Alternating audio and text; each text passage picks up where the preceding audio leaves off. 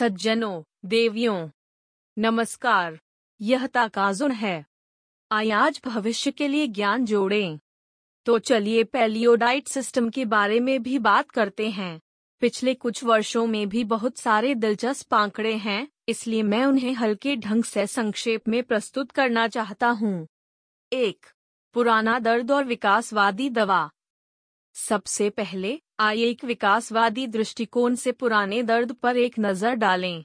समीक्षा पत्र में, यदि आप अंक निकालते हैं।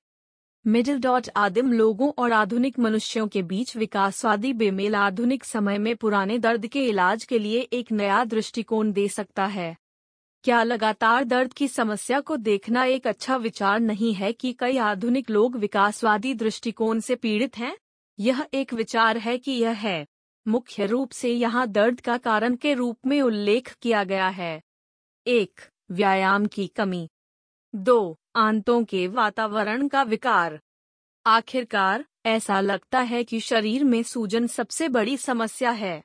क्या पुराने दर्द पर ध्यान देना असामान्य नहीं है? दो, दर्द से राहत और विकासवादी दवा। अगला दर्द और विकासवादी चिकित्सा पर एक समीक्षा पत्र भी है जब आप एक बिंदु निकालते हैं। मिडिल डॉट शारीरिक दर्द का अनुभव करना मनोवैज्ञानिक समायोजन का एक विशिष्ट उदाहरण है। विकासवादी प्रक्रिया में शारीरिक दर्द की परेशानी बहुत अनुकूल थी और जीवित रहने के लिए आवश्यक थी, क्योंकि दर्द हमारा ध्यान खींचता है और हमें उस असुविधा के स्रोत को कम करने के लिए प्रेरित करता है। हालाँकि, आधुनिक वातावरण में ओवर द काउंटर दवाओं का उपयोग करके दर्द के कारण व्यवहार परिवर्तन को बाईपास करना संभव है। यह उस तरह का है और ऊपर कवर किए गए लोगों से चर्चा के विभिन्न बिंदुओं से निपटना दिलचस्प है।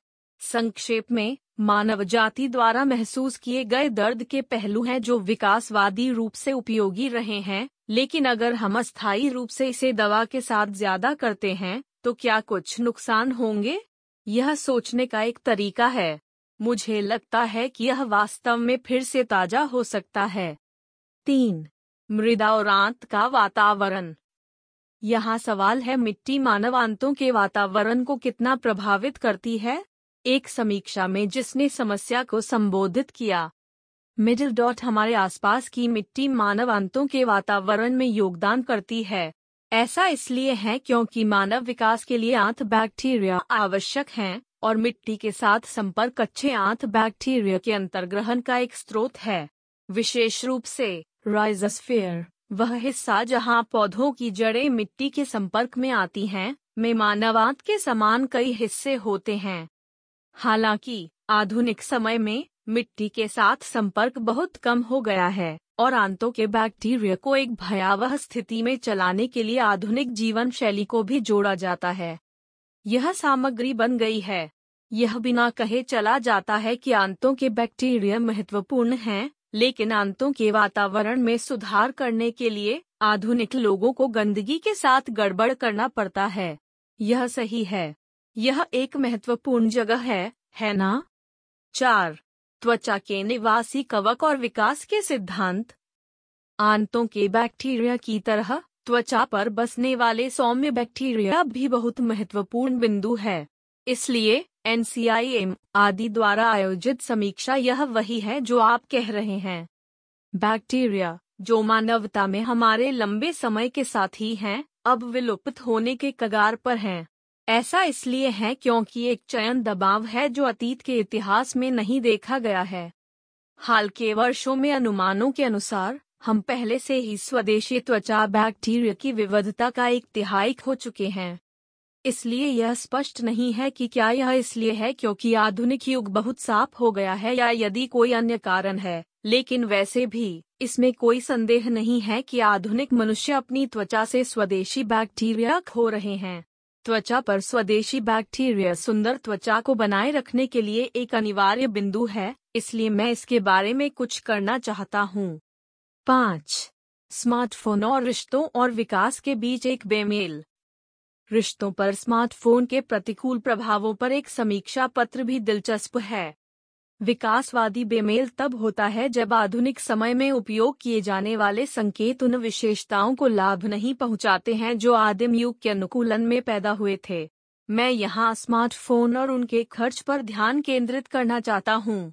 इसमें कोई संदेह नहीं है कि स्मार्टफ़ोन कई स्थितियों में उपयोगी होते हैं। लेकिन एक संभावना है कि स्मार्टफ़ोन की उपस्थिति आत्म प्रकटीकरण और दृश्य प्रणालियों के प्रति प्रतिक्रियाओं को उत्तेजित करती है जो मनुष्य विकसित हुए हैं और हमारे संचार को बाधित करते हैं। यह वहाँ है।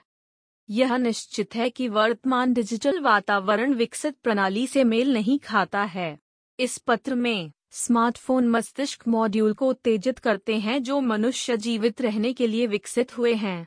दृष्टिकोण पर ज़ोर दिया गया था। विशेष रूप से संदर्भित आंकड़ों के लिए 143 महिलाओं की जाँच करने वाले एक अध्ययन में कुल 70 प्रतिशत से अधिक ने बताया कि साथी के साथ संबंध स्मार्टफ़ोन के साथ टूट गया था। संचार की सीमा ने स्मार्टफ़ोन के लिए धन्यवाद का विस्तार किया है, लेकिन क्या यह परिचित मानवीय रिश्तों पर प्रतिकूल प्रभाव नहीं डाल रहा है? यह सही है। बेशक, इसका मतलब यह नहीं है कि तकनीक खराब है। लेकिन मस्तिष्क में स्मार्टफ़ोन कौन से मॉड्यूल उत्तेजित करते हैं? इस बारे में सोचना अच्छा लगता है। छह पीसीओएस और विकासवादी बेमेल। पॉलिसिस्टिक अंडाशय सिंड्रोम द्वारा पीछा किया गया। क्या पीसीओएस की विकासवादी उत्पत्ति है? यह सामग्री की समीक्षा है। पीसीओएस की बात करें तो यह एक ऐसी बीमारी है जिसमें अंडाशय में बहुत सारे पुरुष हार्मोन बनते हैं और ओव्यूलेशन मुश्किल हो जाता है। लेकिन मुझे लगता है कि यदि आप इसे विकासवादी प्रक्रिया से देखते हैं तो यह भी उपयोगी है। मिडिल डॉट हम यहाँ जो प्रस्ताव करते हैं वह यह है कि पीसीओएस एक तटस्थ जीन के बीच एक बेमेल के कारण होता है जो एक ऐसे वातावरण में विकसित हुआ है जो शरीर को बहुत आगे बढ़ाता था। जिससे आधुनिक वातावरण के साथ एक बेमेल हो जाता है जहाँ व्यायाम की कमी आम हो गई है। मुद्दा यह है कि ऐसी कोई बात नहीं है। चूँकि आदिम युग में ऐसा कोई वातावरण नहीं था जो व्यायाम की कमी के कारण आसानी से मोटापे का कारण बन सकता था, इसलिए यह माना जाता है कि परिणाम स्वरूप पीसीओएस की घटना दर में वृद्धि हुई। कोज के नकारात्मक प्रभाव मानव इतिहास के कई दृश्यों में शायद ही कोई समस्या रहे हैं, और प्रजातियों के चयन पर उनका महत्वपूर्ण प्रभाव नहीं पड़ा है। तो इस लेख में, क्या आधुनिक वातावरण जहाँ शरीर ज़्यादा नहीं चलता है आदिम युग के जीन को प्रभावित करता है, जिससे पीसीओएस होता है? एक दावा था कि यह बनाया गया था।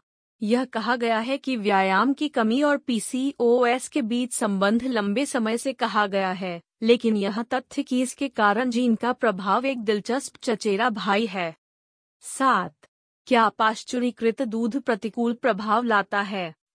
आखिरी डबोट सी मेलनिक द्वारा एक समीक्षा पत्र है, जो दूध पर अपने शोध के लिए प्रसिद्ध है, और यह पाश्चुरीकृत दूध के खतरों के लिए एक अलार्म लगता है।